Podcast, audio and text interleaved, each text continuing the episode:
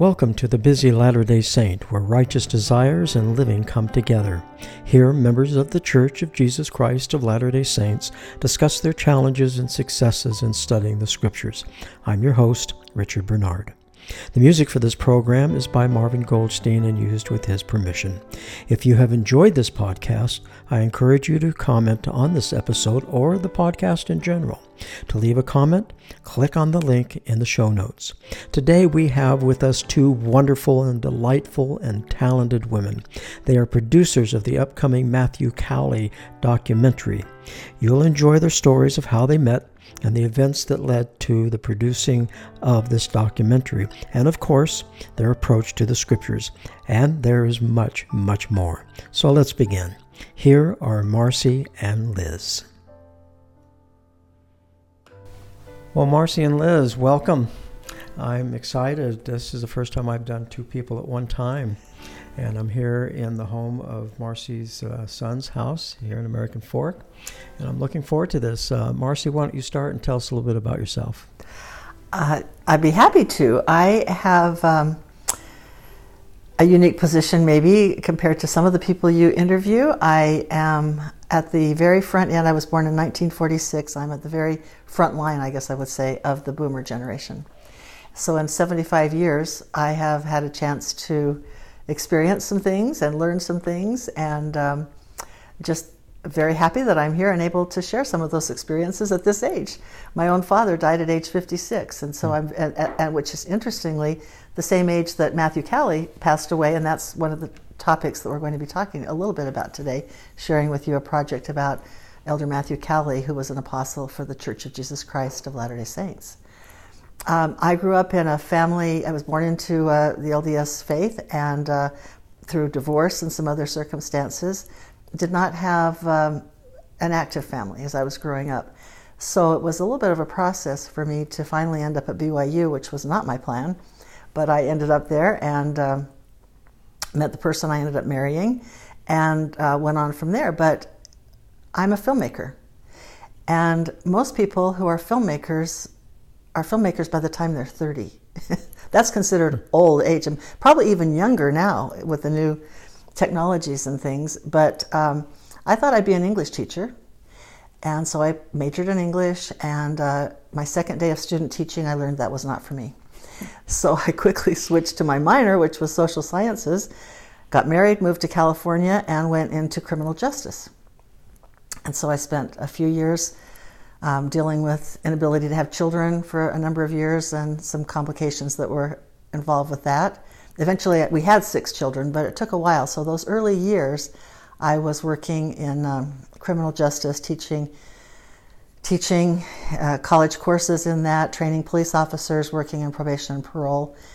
And the thing that I noticed was that um, there was a big backlog in the court systems, especially trying to get juveniles well, anyone really through the court system, but I was working a lot with juveniles with serious criminal backgrounds, and they would end up being um, incarcerated for months and months.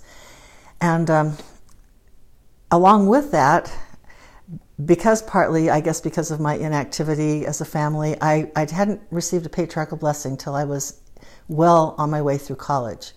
And someone suggested it, so I got a blessing. And one of the lines in my blessing which I consider to be scripture. I, I don't know if that's officially a, yeah, it is. patriarchal blessing is, is, scripture.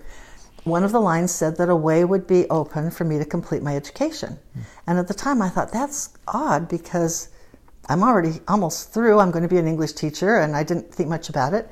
But later, as I got into the criminal justice world, I thought there's something to that. So when my children, which I ended up having six, uh, when they, the youngest got old enough to be in school, I was in my 40s, I thought, I'm going back to school and I'm going to get a law degree, and I'd like to be a judge, and I would like to help unclog the system. So I was on, in the process of, of um, I enrolled at the University of Utah. We'd moved back from California by then, and I enrolled in a joint JD and communication degree, and I was well on my way. I thought, by the time my children are old enough to go on missions and go to college, I'll have my law degree and I'll, you know, I'll, we'll be set.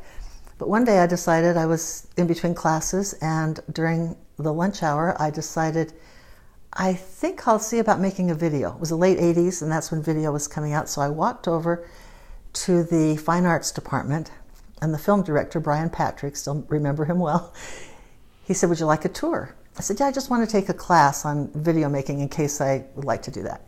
He took me through, and somewhere in the process of the fine, of going through the fine arts department at the University of Utah, I had this overwhelming impression I was to do film. Well, I'm in my mid 40s. I already have a college degree, so I applied for the brand new Master of Fine Arts degree in film at Brigham Young University.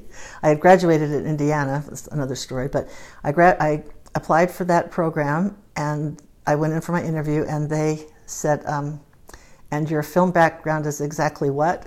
I said, a zero. They said, I don't think so. You'd have, and they gave me a long list of things I would have to do. So next year I went back, started Film 101, and worked my way up and got that degree. And by the time I was ready to grad, to well, well on my way to graduation in that program, there were only three of us that were ever admitted. And they called me into the office. I was the, the tail end because I'd had to wait a year to get all my requirements. They called me in, and the director said, We're closing this program. And we'd like to know if you would like to switch to a PhD in film instead of the MFA, which is the you know the the performance side of, of film.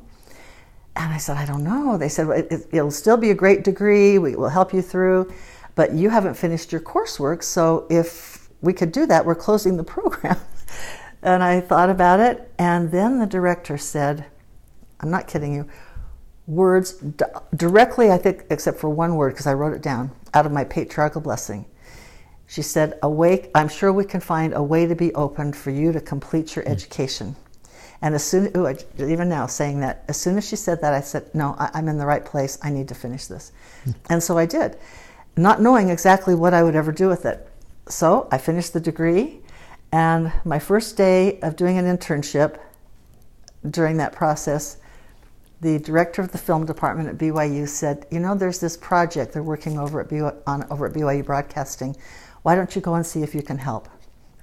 That ended up being the Ancestors Project for PBS, ran two seasons, and through a process of just being in the right place at the right time and probably a little inspiration, I was had the great privilege of being executive producer of that project and taking it through and getting my experience in family history related oral history documentary filmmaking and I met Liz. Liz, wow. I'll turn that to you. Well, that that is very interesting. So, you spent two days as an English teacher and decided that students were the problem. you know, I, I taught school for 15 years to the deaf and hard of hearing, and I've always said that the teaching is the greatest job in the world if it wasn't for the students so, so, so you went from that into basically uh, working in the judicial system, and then wanted to be a judge, and oh, here you are as a filmmaker. That, that's very interesting. Well, now, how did you meet Liz? Liz, how did you meet? Okay, well, I'm at the younger end of the baby boom boomer uh, generation, um, and born and raised in California till I was 12, and then we moved back. I'm from a large family, um, very active on both sides. You know, seven generations of pioneer stock, all of that. But we moved back to uh, to American Fork when I was, in, excuse me, in seventh grade, and so I ended up back in Utah. Um, uh, got through high school, and then in, at BYU met my husband through a friend, and was studying um, actually classical piano with Reid Nibley at BYU. Um, and then, let's see, we left BYU, went to grad school in Southern California at USC, where my husband got an MBA. Went to California up north in Sacramento, where he's from, for a few years. And then came back to Provo, where my husband got a job with the School of Music. And that's where we intersect because for a just a short season, I believe Marcy was employed by the School of Music, helping with something. I think it was the marching band, wasn't it? The color card, or anyway, yes. my husband and Marcy met, and Marcy happened to mention to my husband that she was working on a film project on the side and needed a researcher. And he said, Well, you should hire my wife because I had become very involved in family history research. uh, long story, I won't go into that, but it became a, a, burning passion for me for a lot of reasons. And I was at that moment literally fasting and praying for um, a way to get to England to do research on my family. Remember that? Uh-huh. I had hit a dead end, I'd done everything I could do. And Marcy comes along.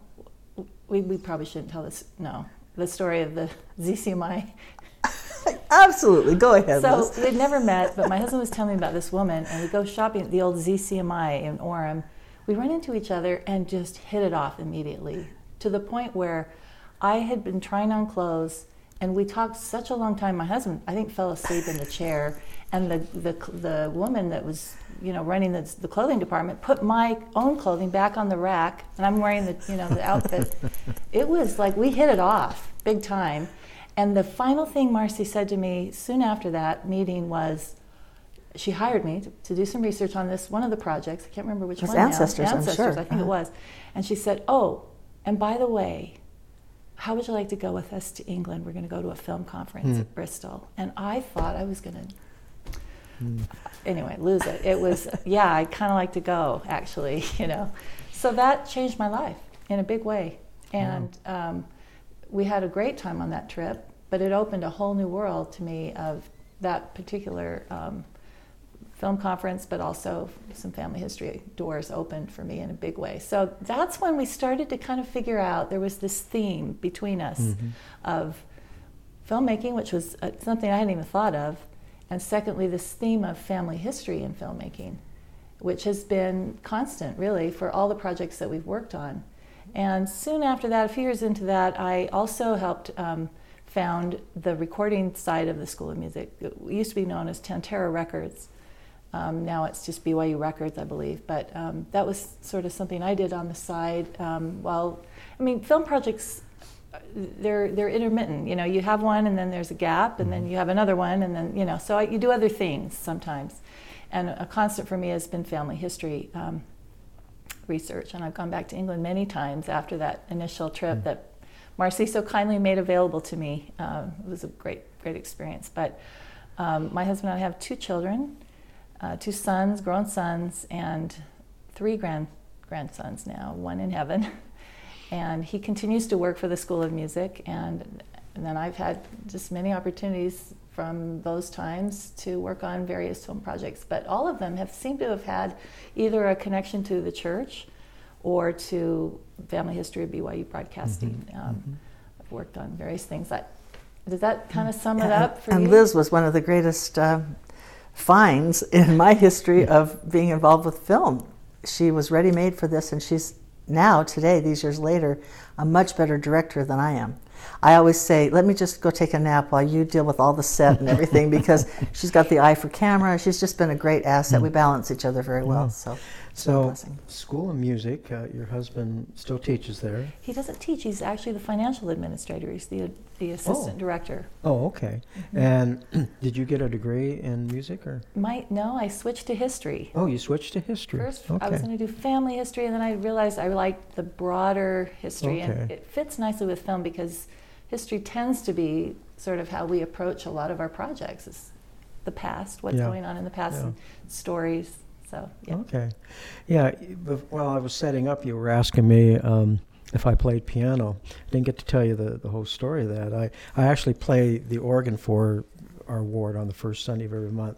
I think my wife's a little embarrassed to go on that Sunday because if there's going to be a mistake, I'll make it. Um, I had to learn to play all instruments, and I'm sure my organ teacher is turning over in her sweet grave. And um, in fact, a story. Um, this is years after I graduated and came back and decided to go in the insurance business after traveling the world with you know performing. And um, so I went to this woman who I knew quite well. She was a highly respected accompanist in, in Los Angeles. And um, so I, her first name was Mary, and I, I said, Mary, I called up Mary. I said, Mary, I, I want to start taking piano lessons again. She said, Okay, great. So I went over to her house, and she said, What would you like to do? And I said, Well, uh, can I start with the Bach Invention? And she said, Okay. So come back in a week and you know play for me. I said, Okay. So I worked all week on that Bach Invention, played it to perfection. There was not a single thing wrong with it, and there was dead silence. And she thought for a minute. She looked at me and she says, Now let's make some music.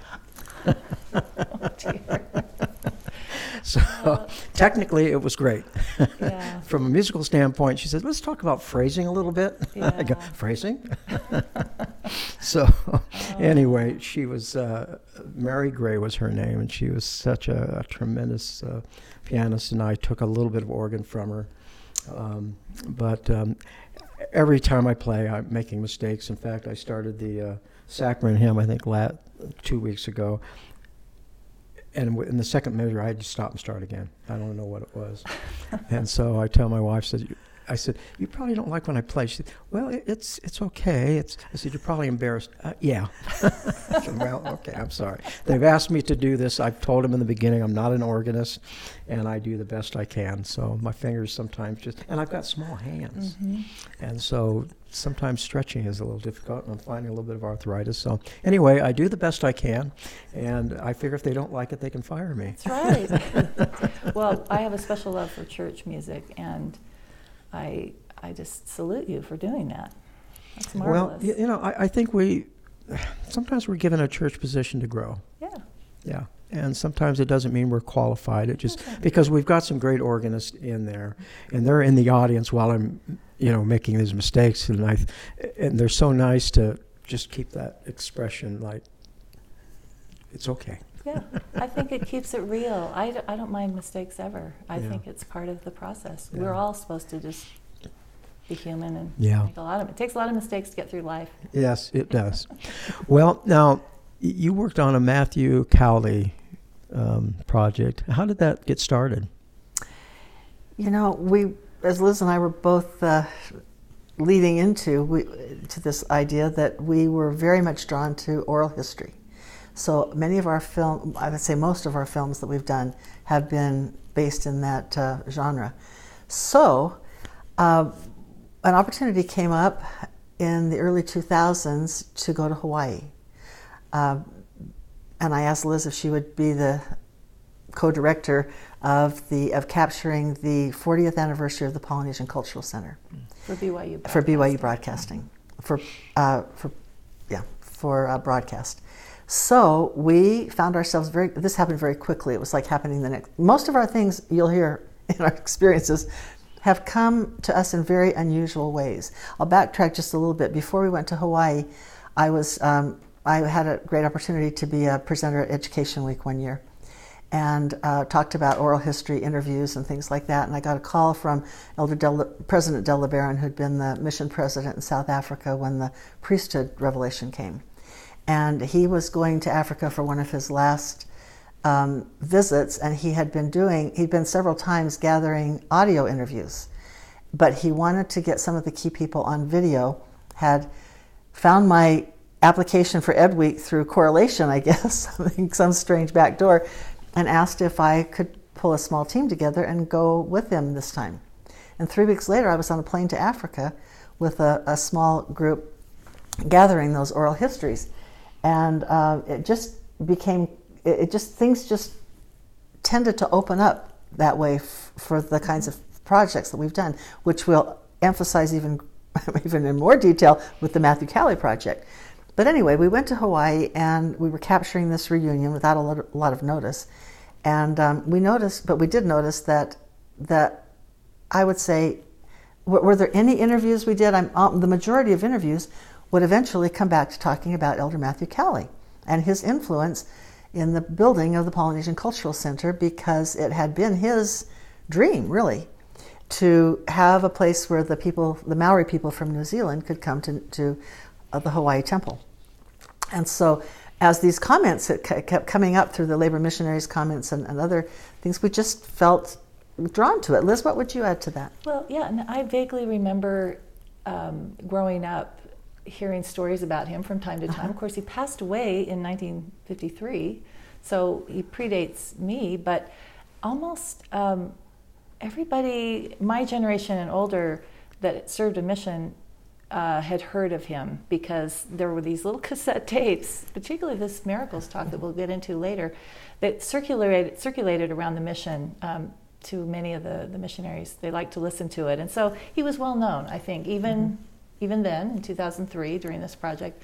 but there was a certain I don't know aura I guess about him and just his his life because many there are many great leaders in our church, but um, when they pass on, they're they pass on and people stop talking about them. But he was unusual because people still talked about him and remembered him. And and then of course there was such a great spirit at, at this event you know in 2003 at the polynesian cultural center. It was just undeniable. And i think i just turned to you and said we should consider doing a piece on him maybe. This is there's there's a lot to follow up on here.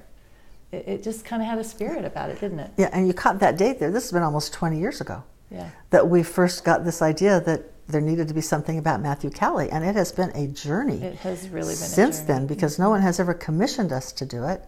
We just felt called Yeah. to, to gather these stories. So a few Well, years later, So yeah, there was also an elderly gentleman in my ward in Provo, where we live, who had served as a missionary uh, under Matthew Cowley when he was a mission president in New Zealand back in the 40s, and he would often bear his testimony and mention this.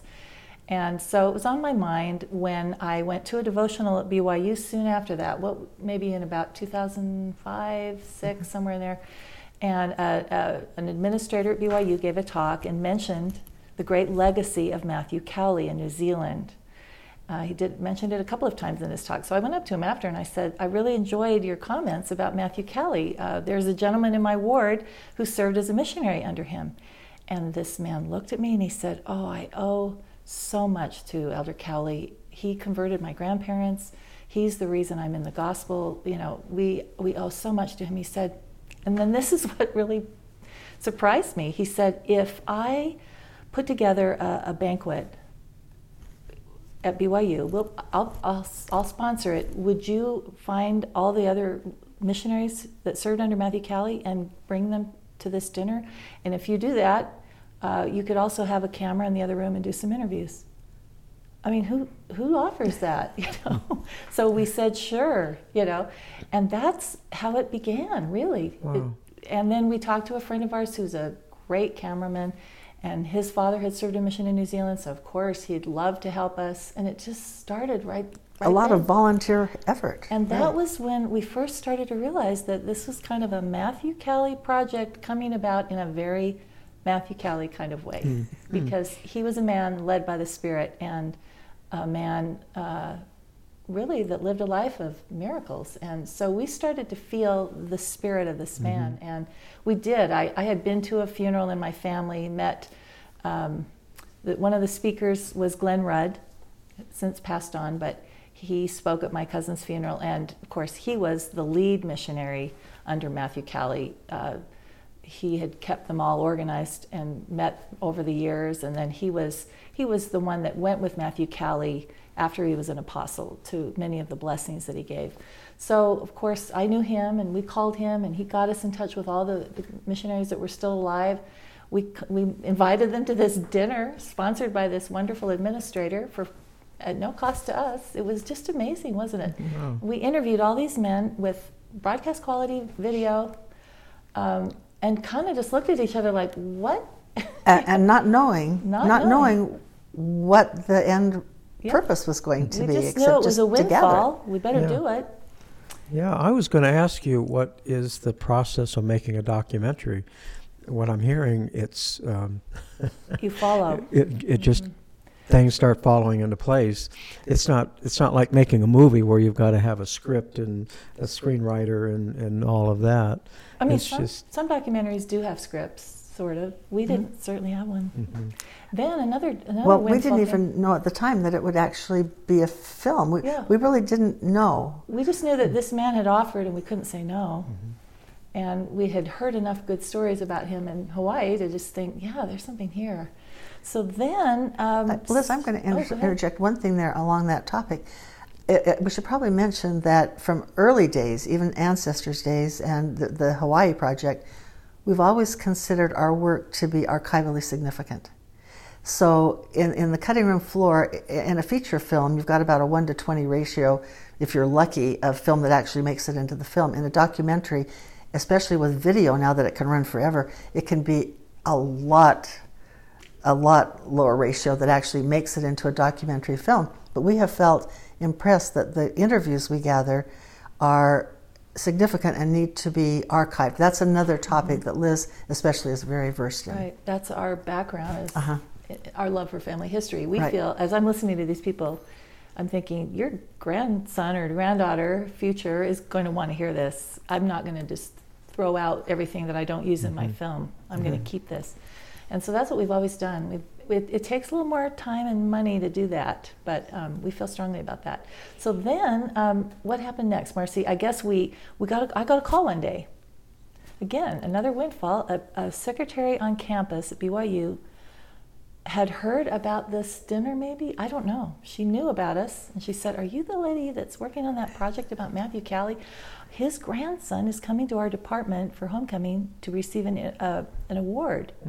And if you'd like, you could come interview him. We'll let you use our conference room. you know, she just opened the door. Who has this happen? So we, she gave me his phone number, all those things, and that's how we were introduced to the family of Matthew Cowley. And I think we ended up going to another home to do that set of interviews, but that opened up his the grandson, who, by the way, um, was a professor of, I believe, ophthalmology or in Iowa, which is interesting. Remember, Matthew Cowley healed the little blind baby, and here's his grandson healing uh, eyesight in a medical way. But we got to interview him, his wife, his children, so the great grandchildren. You know, we're pinching ourselves like, this is so great. Why is this happening? You know, Now, is this project actually done? Is it ready for the public, or what's, It- where are we it's at? getting close. Getting close. It's so, getting close. so you don't have a timeline. You're just Our, tar- our target timeline now is tighter than it, it's, um, uh, well, tighter's not the word, is uh, more probable than it ever has been, and that is probably early 2022 for the documentary. But short pieces, maybe because of the way technology has changed the distribution process of film, short videos um, may come out a little sooner toward the end of the year, mainly through the BYU Speeches Department. Oh, It's- okay. It's partnering with us. And on again, I should add, at, at this point in the, the, the experience, we're still not sure whether we're dealing with a bio of his life or we, we really didn't know. We were still in this mm-hmm. investigative mm-hmm. process, having these things fall into our lap. Years ago, you're saying. Yeah. I Yeah. mean, now we know, but, but yeah, years we ago didn't we know didn't then. know. And so we gathered that set of interviews, and I think it was through the family we ended up getting invited to the New Zealand Missionary Society soon after and meeting more contacts, which led to the next big breakthrough. Do you want to tell that story? Well, we had, through good fortune, we had an opportunity to interview President Monson, who was very interested in sharing some thoughts about Matthew Cowley. He had been, well, that's a, a different story, and um, Elder John Groberg, who's who's Other Side of Heaven, he shared with us, and that will be in some of the, the productions that go out to the public. Uh, his interview is great. He talks about how it was Matthew Cowley who actually got him through his first experiences on, on his mission because uh, he was not drawn to the miracles taught necessarily, but he was drawn to a different BYU speech called um, A Simple Life, Living I think. Life. Living a Simple Life. And he said, when I got to, well, I shouldn't go too much into this because we'll probably save it for a short, but Elder Groberg said that when he got to Tonga, um, it was just a few year, a few months after Elder Cowley had passed away, and he said, "I must have said a hundred times a day, I, I can do this. I can live a simple life and, and witness the kinds of things that he had learned through through those talks." So we were able to capture some of these very interesting. Uh, Elder uh, Brother President uh, Paul Mendenhall, uh, others are also captured and will be uh, used significantly in the productions that we put out there. now. How's this going to be distributed? We are in negotiations right now with broadcast. Uh, our first, our first, I wouldn't say our first choice, but what seems like the most logical home for it is BYU Broadcasting. So we have open conversations with them, and um, we're waiting to finalize some of those things. So Okay. right. What what have both of you learned from this experience uh, up, up to this point? Well, the first thing that comes to my mind is that wonderful scripture in in First Nephi four six. I was where Nephi is going back to get the plates, you know, with his brothers, and they're unsuccessful on a couple of t- times, and then they. He says, "I was led by the Spirit, not knowing beforehand." We had to learn to trust, And we had to learn to follow promptings and, and doors that opened, even when we didn't really know where this was going to go, didn't we? Mm-hmm. So we had decided to go to New Zealand. We felt that was important for our work to gather some stories there, and we had a, a, a trip s- scheduled, and um, for some reason, well, you had an accident. Elizabeth was in a was car in accident. accident. There was a there was an earthquake. The, well, we found out later. We canceled, and then we found out later. We're glad we canceled because that was the weekend that the big New Zealand down earthquake yeah. happened, and we wouldn't have had the people coming that we had gone to see. So, Right. a couple of years later, we were still thinking we, we need to get to New Zealand. It's not happening. And I was up late one night just checking. We, we had been invited to the final 50 year labor missionary reunion in Hamilton, New Zealand, before they began changing that venue, the old BYU or the New Zealand College. So I'm up one night looking at airfares, and I see this remarkable airfare to New Zealand, and it's about one in the morning, and I see there are two seats left. so I start texting Liz. This is what 2014, 13, something. 13, yeah. I start texting Liz. Liz, are you awake? Nothing, nothing. Liz, are you awake? And finally, after I text her, by then it's about two in the morning. I had my my reservation ready to hit buy. I was going to go no matter what, but I'm trying to get Liz, and I finally wake her up, and she says, "What is going on?" I said, "Liz, I need to know right now. Can you go to New Zealand?" She goes, "Well, of course I want to go." I said, "Well, it's a great deal. It's, So this I- was I- Friday morning." I said, "It's leaving Sunday." She said, "Okay." I, I went nudged my husband in his sleep. Are you okay if I go to New Zealand this weekend? So while he was asleep, not sure what he was Like, answering. sure, you know. He wakes up the next morning. He goes, "Did I just dream, or did you?" yeah, honey, the flights are booked. This was what day? It was Uh, Friday morning, and we left Sunday. Yeah, Wow. it was very sudden, but it just fell into place, and the the rates were incredible, and we ended up stopping in Hawaii on the way. So we that was another windfall. We we got to well on the way back, I should say. But um, we had a wonderful trip. Everything fell into place. It was beautiful. Uh, we got to see all the sites related to Matthew Cowley's life. We met a lot of lovely people. And probably the site that was most uh, impressive to me and I'll bring this up here because was the, the, the Duncan home. And this is where Matthew Cowley uh, lived when he was a young missionary and when he um, retranslated the Book of Mormon into Maori. It had already been translated, but he re- redid it and improved it. And then he translated the, the, the Doctrine and Covenants and the Pearl of Great Price for the first time into Maori in that house. And that was, it, that really made an impression on us, didn't it? it was a very powerful experience to be standing there, and and the family has preserved it, uh, not as a monument. It's just a family home still, but they've preserved the room where this translation took place. And and as we read, as we learn more about Matthew Cowley's process of translating the Book of Mormon, especially uh, retranslating it, um, he was with two married gentlemen, and they would they would pr- read read an English scripture, a verse, and then they would pray about it, very much like you would hear, like we've heard of Joseph Smith and those translations, and go by inspiration. And he um, he eventually got his his so his was accepted more often than the Maori people who were helping him. They, they finally he just did it on his own, and he stayed an extra. Was it two years in his mission? At least. to do that. So he was there a total of five years because the second uh, part of that was this translation. Well, what we learned in his his description of what he experienced translating was very much similar to what Joseph Smith would have has said and probably experienced, which is you have to have a lot of faith and prayer to know that you're doing it right. And as we, it took it took us until just recently to really realize that that's one of the things that stood out in Matthew Cowley's blessings, his miracle healing blessings. He didn't rush right in. Many times he would take his time to pray, to to really know what to say, and um, and that those are some of the things that and fasting with prayer to to follow it through are are some things that I think we can all learn from um, his experience to know that there's a, a great deal of preparation on our part often to really seek the kind of faith and uh, permission, actually, through the Lord to do what he did. To know what God's will is. Right. To be able to have the confidence to call down Right. the powers of heaven.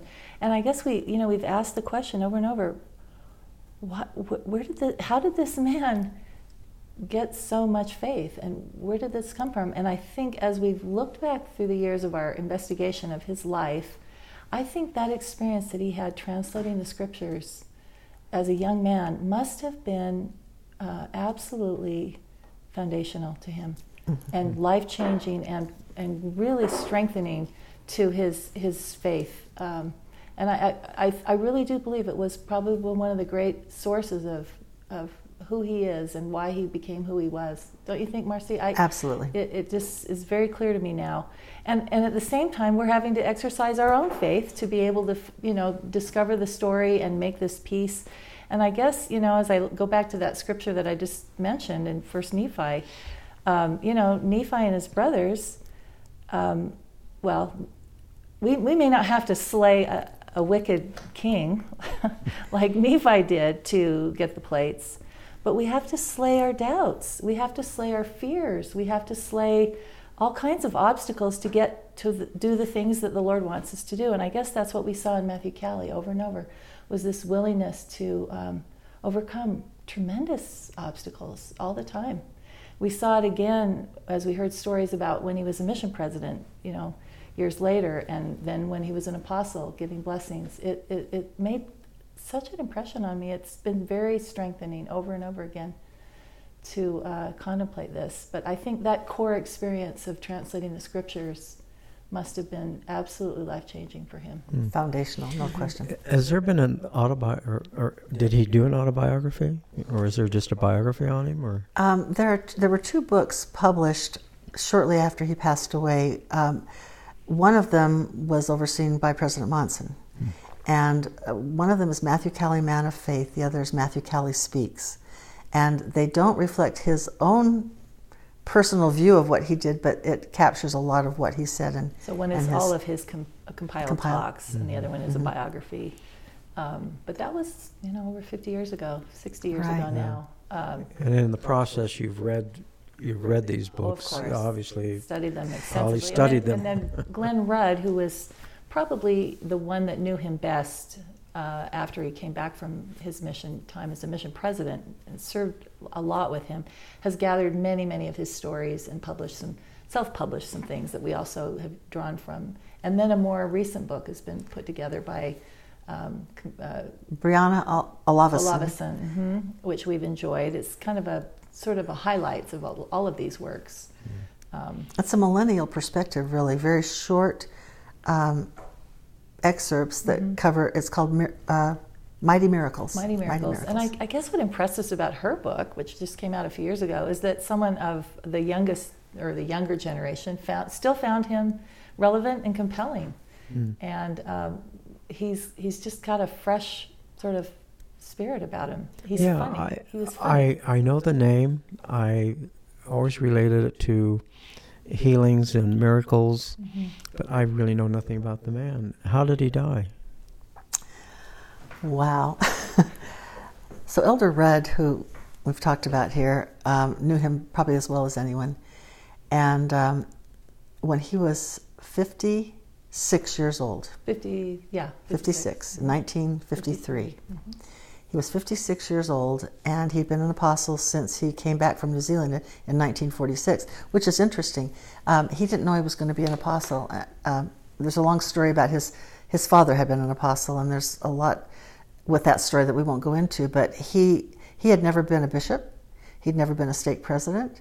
He had been a mission president and a missionary, and a Sunday school superintendent, I think, was his. I'm not sure about that, but it wasn't. Uh, he didn't have a long track record of preparation to be an apostle, and so uh, he didn't. He wasn't even thinking about that. And uh, President Smith, at the George Albert. George Albert Smith, uh, asked him, contacted him before General Conference in 1946. He'd only been home a couple of months, and said, I would like you to come and sit up close in conference because we may call on you to have some remark, depending on the time, to have some remarks about um, your mission president experience, or if not a lot of time, I'll call on you for the closing prayer. So he he said, "Sure, you know, I'll, I'll be there." And um, he was telling Elder Rudd, and Elder Rudd said, "Do you have a ticket to get in? You have to have a ticket to get in and sit up close." He said, "I don't have a ticket." He, so Elder Rudd, who was a bishop in the same stake where President Monson had served, Elder Rudd said, "Well, I'll, well, I'll get you my ticket so you can at least get in."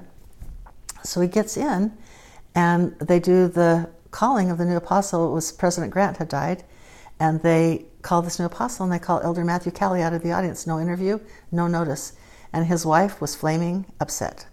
She was home. she She said, didn't know. "You did, you didn't tell me. You did not tell me." Um, he She said, "I did. I didn't know. I didn't know." And he she was started just getting phone calls at her yeah, house. yeah. That's how she found out. Wow. That- can you imagine? We can't imagine that Yeah. today, but that's Yeah. how they did it. Yeah, and so so he had that experience, and then he served until 1953. He was 56 years old. He was in relatively good health, and um, he called Elder Rudd one day and asked him to acco- accompany him. This is right before October conference, I think, in the fall, and asked him to go up to Utah State with him. He'd been called on to speak up there, and Elder Rudd was happy to do that because he, he- Matthew Cowley never liked to go anywhere alone. He liked to bring a missionary with him or someone someone to talk with, and so they had a long history of that. So they're driving, and he said, "There's something I need to let you know that I I want uh, I want someone to know, and I, you're the one. I'm not going to be here very long." He said. Um, Elder Rudd said in his, he, we interviewed him about this, and he said, "Well, what do you mean? he said, my time is, not, uh, is almost up. My, the Lord and I have come to an agreement, and I'm not going to be here very long. And I need someone to know that so that you'll know what to say to my wife and my family when I'm not here. And he said, I thought he was just, he said, you need to get some more sleep or whatever. He said, no, no. No, he said, I'm not afraid. He said, he said, uh, I, I know it's going to be soon. I don't know exactly when, but I know how it's going to happen. And he explained how it's going to happen. This will probably come out in a short video that we're doing, right? he explained how it's going to happen, and Elder Rudd finally began to believe him. He, he said, But you're in good health, you're young. He said, Well, I know something the doctors don't know. And so um, he kept pr- priming this over the next several weeks. So it comes time to go down and uh, was it laid the cornerstone for the LA Temple? the Los Angeles. And they had uh, apostles going down, and he was taking the train down. And he asked Elder Rudd to be sure that he was going to be there to meet him when he got home. So he gets down to LA. They have their sa- their ceremonies on Saturday. He's staying at a hotel with his wife, Elva. Alva, right? And like he called her Sue. Uh, nobody knows why, but that was Matthew Cowley. He was a funny guy. So he had President Kimball and others were in the same place they were staying. Saturday night they have a big banquet kind of dinner, and they. No, excuse me. We're having an interview. Can, oh, sorry. No, thank you. Sorry. Did I interrupt anything? No, go ahead. So they're having they had a big event that night. He was he was reportedly the life of the party, uh, having a good time. And he had told Elder Rudd, "I know exactly how this is going to happen. I'm going to have a good meal, and I'm going to go to sleep, and I'm going to wake up." He always wa- woke up about four or five in the morning and read a book before breakfast. He was a speed reader. I'm going to wake up at my usual time. I'm going to take a deep breath. I'm going to be gone. My wife is going to pick up the phone and say, Glen, Matt's gone, and you need to know what to say to her. Well, they go to LA. He's the life of the party that night. He, they go back to their room. Happens exactly like he had told them. Wow. And Elder Rudd said when he heard the phone ring, he knew. And so when he was there to meet him, he was coming back in a, in a casket. And um, it's, it's quite a remarkable, it brings It tears is. to my eyes. Me too. And also, he he didn't have any fear of death. No.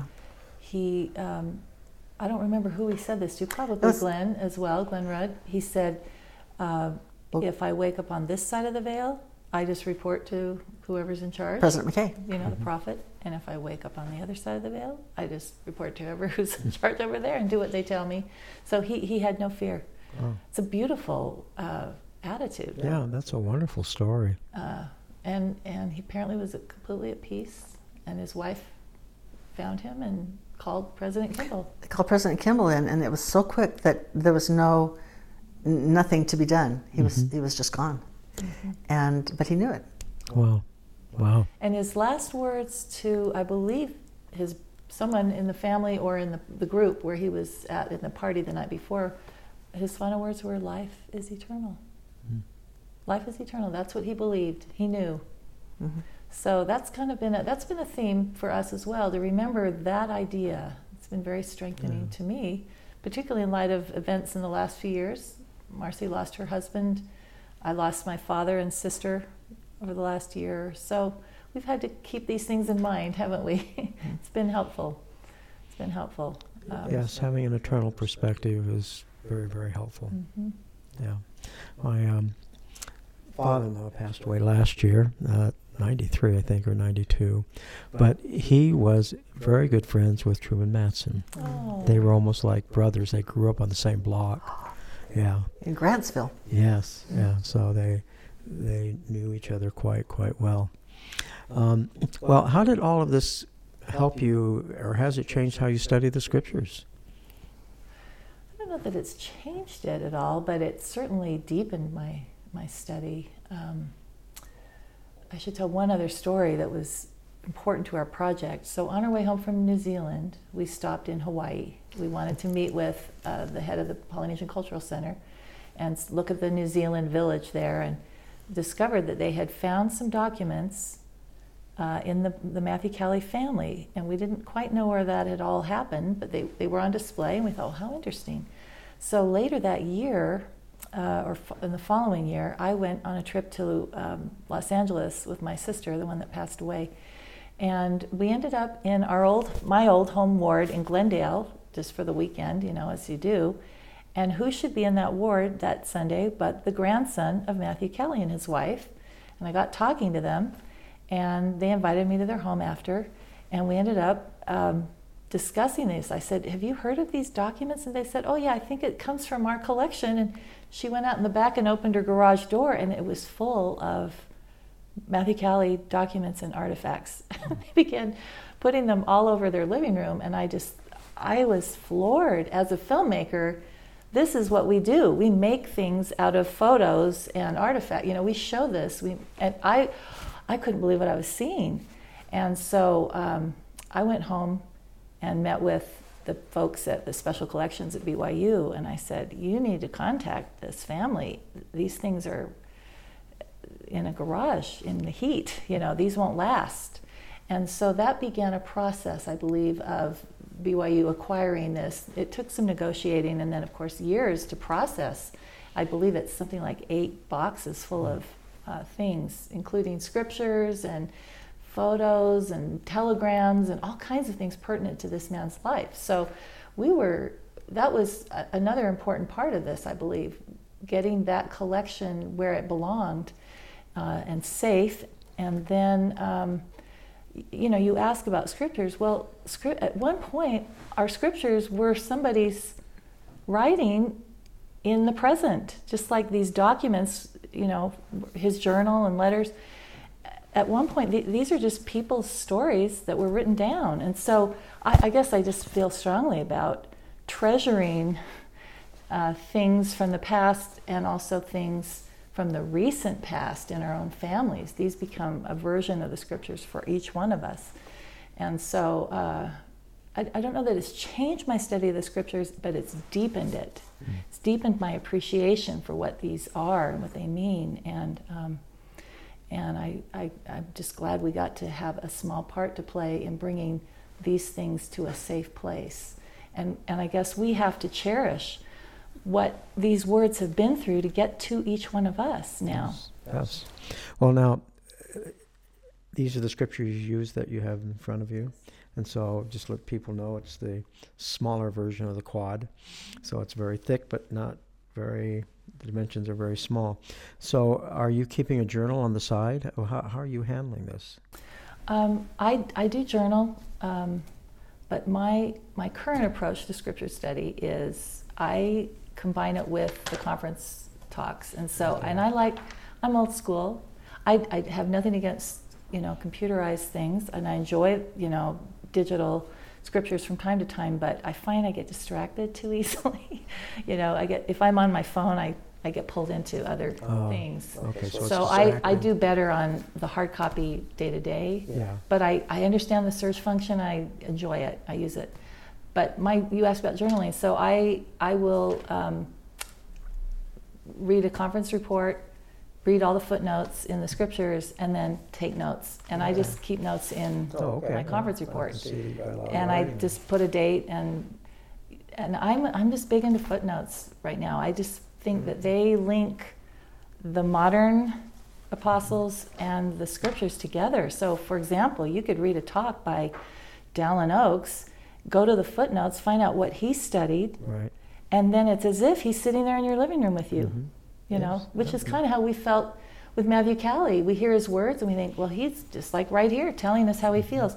Or Jeff Holland. Do you want to find out what Jeff Elder Holland has to say about this? Well, go to the footnotes. You find out what he studied. Then, if you go to the scriptures and read the footnotes, then you get all standard works. You get to find out what the ancient prophets say about it. You get to find out what the Book of Mormon prophets say about it. Then you get to go to the footnotes, find out what the modern, you know, Joseph Smith and, you know, for me, I, I don't study for a prescribed period of time. I look at it like nourishment for my soul, and I just study till I'm full, Mm. If I had that time. Right. Right. You know, Yes. I study till I'm satiated, and often when I when I do the footnotes, I get very satiated by this feast of scriptures, and um, so I I guess I just have a great love for the modern the, the modern prophets and apostles, and I I value Well, I can see that your notes are extensive here in the Liahona. yeah Um, Yeah. extensive. Yeah, the advantage of the digital part, you know, I've been teaching the Gospel Library for a long time, in fact, pretty much since it came out. I think 2009, or I think. But the the power is that quite often I have people come to me and they say, "Well, but I love my hard copy of the scriptures. I had it on my mission, and it just I love the touch. I love the smell, and and I understand that, but I tell them it's not exclusive. no uh, That it's not an either that or. if you record the digital, all those notes that you have in that Liahona, the magazine, can be passed on to further generations. right In fact, I had somebody the other day ask me what mission I'm serving, and I, I told him. And he said, But the problem with the digital version is that these notes I take can't go to you know my children and grandchildren. I said, Yes, they can. Yeah. The church has it set up so that you can. uh, You got to go fill some forms out, and there's a process, but the, you can pass that along to future future generations. And of course, the, the real power is is the ability to search. yes You know, uh, I remember I had a note last year, something about, and then you can every single word's indexed, yeah and so that you, you can bring it up. yeah I, I often combine the two hmm I, I favor this just simply because I like the pictures. Yeah, well, I like seeing the saints all over the world in these Yeah. beautiful photos, and I like that if I get a text, it doesn't distract me. You know, Yeah. my, I leave my phone turned off until I've done my study, Yeah, and then yeah. The the, you know, the distraction. It's a discipline thing. Yeah, the distraction can be a serious problem. Um, but it's not an either or for me. I, I even have my phone set up in devices so that uh, I'm not bothered. They're on, but I'm not being bothered by them because, yeah, you see a text message and it's from your daughter or his child, and you, I I can't tell you how that. many times I've tried to do it on my phone and ended up, you know, on Facebook With Marcy Yeah. texting. or on the phone or shopping. Yeah. You know, and like, oh, the scriptures. Wait, what happened? Instead, this this Yeah. only gets used for that. Yeah. So, but no, it's I I use the search function all the time, and I really would like to learn more about the recording. You know, how to Yeah. m- take notes. I'd like to Yeah. be better at that. Okay. Um, but no, it's not either or for me. All right. Well, Marcy, what is your approach in studying the scriptures? Um, I've tried over my long history of trying to have have an approach. I've tried many things. I've tried the color coding. I've tried the underlining back in the day. I've tried um, just going through all the standard works along with gospel doctrine, and I have finally in this in this age um, have a, I think a pretty good balance uh, combo. I like to pick the Book of Mormon and keep reading it over and over with notes in the hard copy in my scriptures right here. I have the larger version, um, with notes, and I love to be reminded as I'm reading of notes that I've taken in years past with highlights. You can see I've got color highlights and things. Anyway, uh, but then I love the Come Follow Me program. So I am converted to that, and now what I do is I do that exclusively on my phone, and I love that I can go to anything they're recommending in that topic in that very um, select set of verses and, and chapters, and click on it, and I'm all, I'm where I need to be so quickly. Yeah. So I have that combo. Yeah, it was the br- one of the brethren. I don't know which one, but one of the brethren recommended that the "Come Follow Me" should be up there like a banner, hmm so that when you open the when you Yep. open the app, it, it's right there. Yep. Yes. Yeah. Uh, it's it's very valuable. I and I make a point to read every single thing that's in that lesson for the week, every conference talk, every note that's in mm-hmm. there, and I love that. Yeah. Yeah. So it's working. Do any of you just listen to the scriptures on the device? I can't do that very I, well. I You can't don't. do it. I'm too p- particular about mm-hmm. voices. oh, and- okay. but my sons, you know, they love the the Bible by James Earl Jones, but that's mm-hmm. Darth Vader to me. I know. to stay away from that. You know. Yeah. We did have a copy of the, a version of the Book of Mormon recorded by our neighbor Lael Woodbury, and I did like that, but I think they don't have it as widely available anymore. I don't know if you know that name, but he was a dear man, a, a dean of the College of Fine Arts at BYU, but you know his voice isn't available anymore. Hmm. So I, I'm too sensitive about voices. Okay, it's it's the voice I know other people do. Yeah. Our son likes it, you know, one and a half times faster, and you know he can get through. For me, it's not a it's not a race. Well, I, I, you know, I was discussing with somebody the other day. Well, I think I was teaching a class and said, now you can actually go twice the speed. yeah, And I said, you could actually tell your bishop that you've gone through the whole conference in about half the time. yeah. But I don't think that's what the Spirit intends. Maybe slower is, is Yeah. better. I tend in the morning while I'm eating breakfast to listen. I did too. I like it in the morning, and I, I like the analogy of it being like food. I had a grandmother that used to do that, you know, and she'd say, "You gotta, Liz, you've got to get it in your bloodstream," she'd say, and um, there's you know there's a scripture in Jeremiah where he says that he says, "Thy words were found, and I did eat them," you Mhm. know, and thy word was unto me the joy and rejoicing yeah, of mine heart. Yeah, so absolutely. I I th- I think they're like food to my soul. now, do you have a particular time of the day that you try to do it? First thing early. First thing early? Yeah. Now, wh- what's early for you? Um, it used to be later, but my husband and I study together now, and he's a real early bird. So I get up and study with him, and then sometimes I go back to bed because I like to sleep more. I'm a, I'm a night owl. Marcy and I are both night owls. Okay. Yeah, my, my wife goes to bed early. Uh, we get up. She gets up before I do, and then I have everything set to wake up at 5:15 and Mhm. come downstairs in my robe and Yeah. we read. I, I, we're not actually studying, but we're reading, and sometimes we have a discussion from it. But we spend about 15 minutes doing that. And I think people should be um, creative and adaptable to their Yes, situation. So when our kids were young, we'd study after dinner because they were Yeah, there. yeah. And we also, um, I don't know if people know this, but there are scripture references in the hymn book. yes. So we would we would sing a hymn and then read the references sometimes. You Mhm. know, that was a way to have a quick family devotional every day. Yes. Yes. Of course, one of our sons figured out which were the shortest hymns. Oh. And then I'd retaliate and choose like "How Firm a Foundation," all seven verses. You know, just with a big grin on my face. You know, so we had fun with that one. But um, you know, I, I went through some auto accidents, as Marcy alluded to, and there was a time when I couldn't read. I couldn't read the scriptures because of a post concussion thing, and I uh, got the you know those children's versions with the illustrations. Mm-hmm. Yes. That was legitimate for a while. w- we have to be flexible. Uh, Very so- flexible. It was a few weeks ago I interviewed somebody, and she's a young mother. And she said, The only time I have is when I'm nursing. Absolutely, and that's a great and I, time. I'm always concerned about women that have, you know, got three or four children, and the Mhm. oldest is six years old, and How they're they just. feeling about this? Yeah, They're trying their best to destroy the house, yeah. and you're trying to keep order. And how do you find time to read the scriptures? my and she said, oh, she says, when, when I'm nursing, that's when I can actually take time to read the Mhm. scriptures. When my kids were little, oh, that was a tough time. And I would type up scriptures on cards and tape them to the mirror when Mm. I'd get ready in the morning and I could just, you know, memorize. Mhm. I think memorization, even when you're not really trying hard, when you just read it over and ponder it, um, I think that's getting it in your bloodstream, you know. And sometimes I'd put cards in my wallet and look at them in red lights and stuff. You know, you got to be creative. Yeah. With when you're busy Yeah, with kids, yeah, I and agree. those some of those scriptures still come up in my heart and mind. It's like food storage. Yeah, You know, you just yeah. have it there on recall, and um, oh, there's nothing like Yeah, that. no, That's I agree. best. Now, Marcy, you raised six children. How did you manage with them? We um, we had a very irregular schedule, but we would definitely do some kind of scripture reading every morning, and that's about as close as we got to a routine.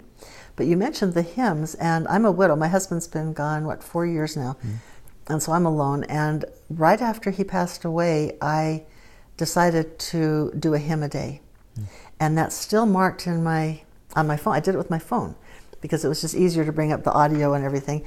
And I just started with hymn number one. And if you do that, what are there? Three hundred and uh, it's almost it's about a year. It's like it's yeah. like Yeah. almost a year. And I threw a few uh, children's hymns in there, and that was one of the great experiences for me. And now when I'm reading my scriptures, I still have that on my phone in the notes.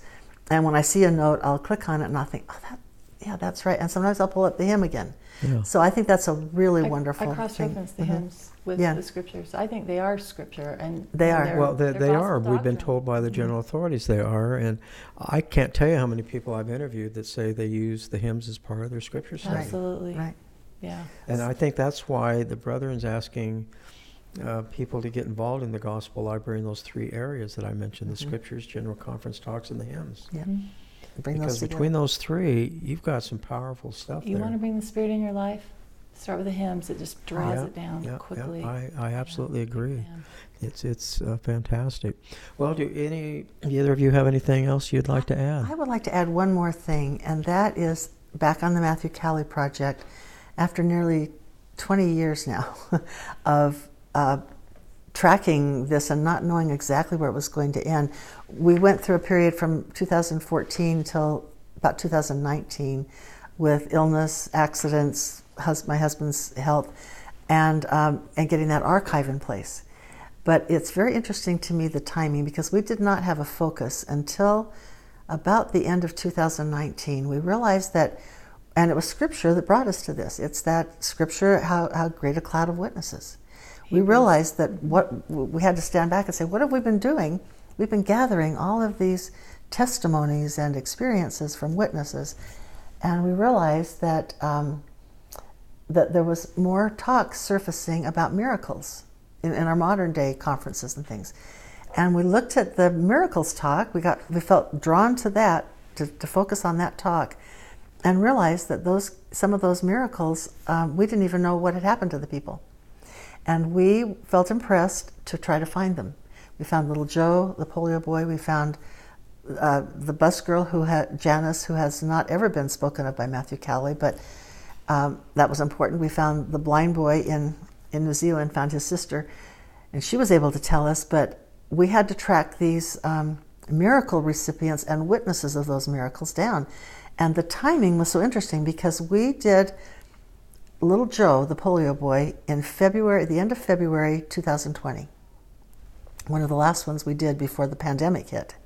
But we had that locked away we had been scheduled to do a presentation for the New, for the uh, New Zealand Missionary Society. They meet every April, the Friday night before conference, general conference uh, of general conference weekend, and they come sometimes from all you know from New Zealand, and they meet and they've been doing that for year decades. One of the best organized. One of the best organized, right? And and we had been scheduled to give a presentation on the Matthew Cowley project at the 2020 April reunion. Well, about two weeks before, we got word that it's canceled. No, nobody's meeting. Everything's in lockdown. And we thought, what are we? What should we do? What should we do? And we had just interviewed little Joe, and Liz and I said about Monday before the conference, we said, let's just make a short video that can be. You know, we live in this modern age of technology. Duh. We're not in person, but let's just make a short video and send it to the Matthew Cowley ma- mailing list, reunion mailing list. So we scrambled things together, and in about three or four days, we made this eight minute video that featured Little Joe because that's the interview we had just done. It got wa- sent out. He was a little boy He was a little boy. at the time of the talk in 1953, Right. and Matthew Cowley had blessed him and then addressed him and talked about him in his general conference talk of that same year. Hmm. And it's a very touching story. So we made this little thing, just thinking it was going, and, and we weren't. I wasn't.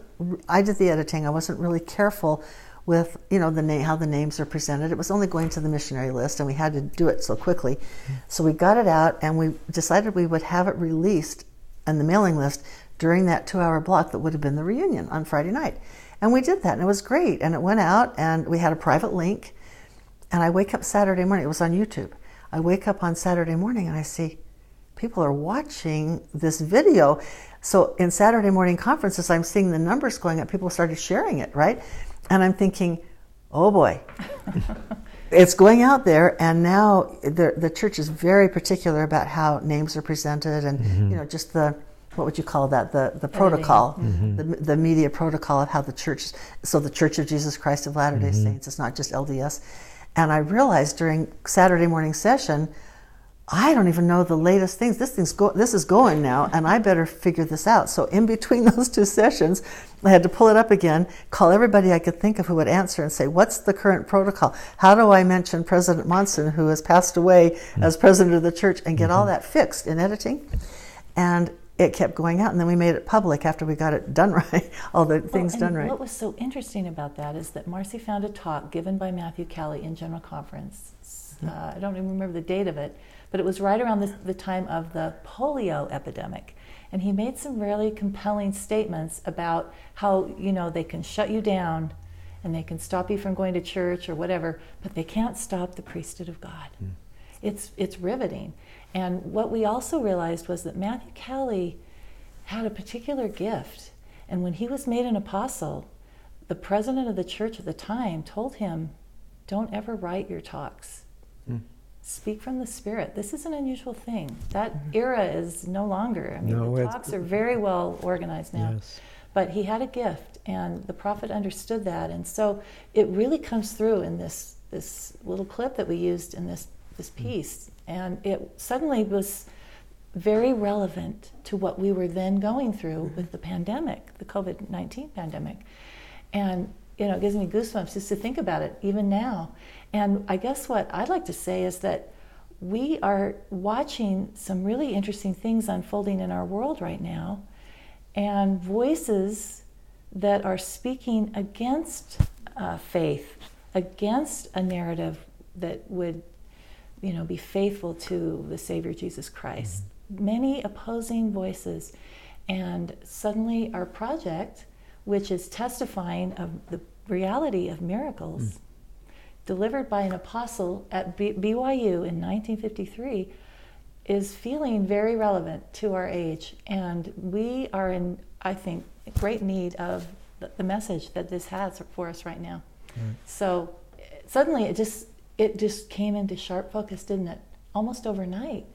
And we thought, my goodness, we've been gathering all this this stuff and then well, here we go. I guess we hadn't really known what we were supposed to do with it until then, and then it became it started becoming very clear.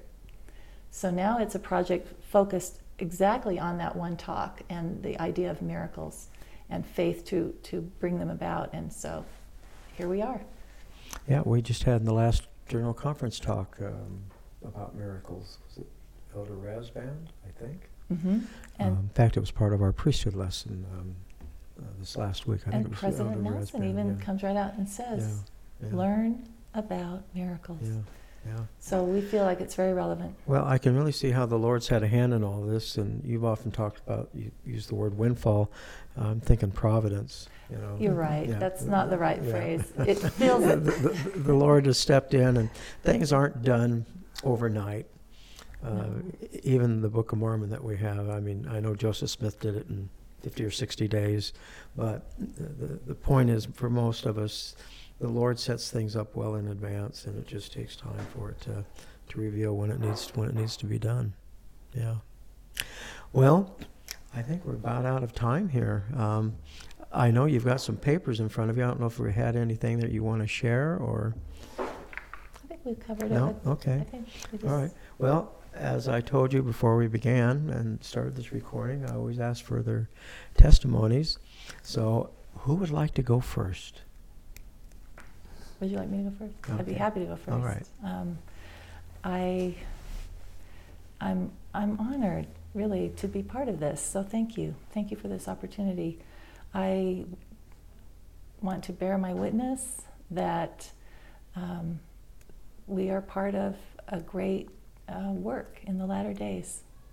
I know that what Joseph Smith saw really happened, and therefore the restoration happened, and therefore we are part of um, a great work, and that the, the church that was organized by him is true, and that we follow living prophets today. And that authority was restored through the prophet Joseph Smith, and it is carried down to our modern time. And I, I'm just so grateful and so mindful of this power that is available to us.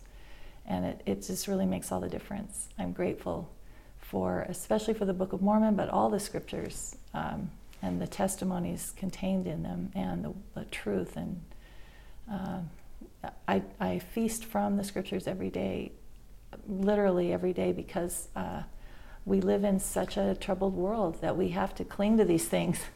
And uh, they are a source of great strength to me. I am, I'm grateful to, to know that we are led by a living prophet, Russell Nelson, and I'm grateful for that, that great blessing in my life. I see things going on in the news, and I just think, okay, follow the prophet.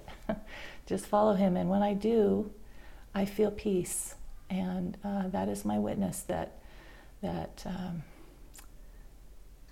that the Savior Jesus Christ leads our church and that He is at the head of things today and that He is um, preparing the world for His second coming. And I, I'm just honored and grateful to be a small part of that work in any, in any way. And I know it's true. And uh, I'm grateful for the promptings of the Holy Ghost. I'm grateful for the witness that comes.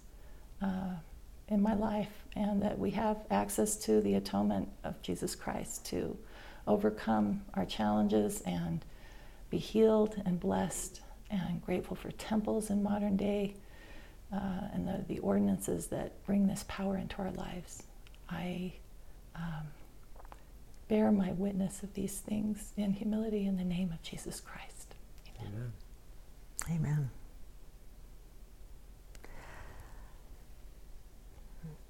I would like to bear my testimony of the power of faith and the many, many things that we are witnessing in time right now that um, we have been blessed to have to live in this time that have not been available before now.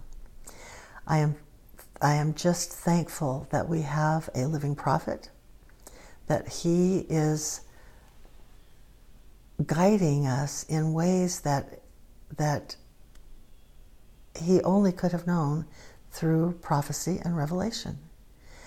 I am thankful that we have been given so many tools from teachings like the Word of Wisdom to methods and access to scriptures and words of truth to opportunities to minister in ways that um, in the past, in my lifetime, had seemed mundane or repetitive. I'm um, thinking of some of the old ministering programs that, that we have now put aside and left more to personal revelation and um, being in tune with the Spirit to reach other people. I am thankful that we have had an opportunity, a window of prosperity and knowledge poured out upon the earth that is available to just about anybody who is willing to receive it. And in my own personal life, I'm especially thankful that I have a knowledge of powers beyond the veil, of ancestors and angels watching over us who are ready to help us in ways that we aren't even conscious of most of the time, but just the knowledge that we're there and the opportunity to express thankfulness for those blessings is, is magnificent. I had a friend who said, after studying the church for 10 years, he's passed away now, he said he finally joined the church because he had traveled all over the, over the world and he found it was the only safe place he had ever seen. And I remember that from time to time that we are blessed with safety through revelation, through prophetic guidance, and through our own personal prayers and others beyond the veil in ways that we often take for granted. And I am so grateful to have at least a limited knowledge of those resources.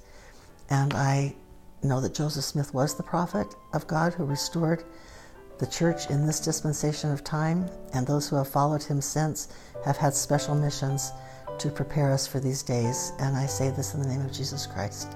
Amen.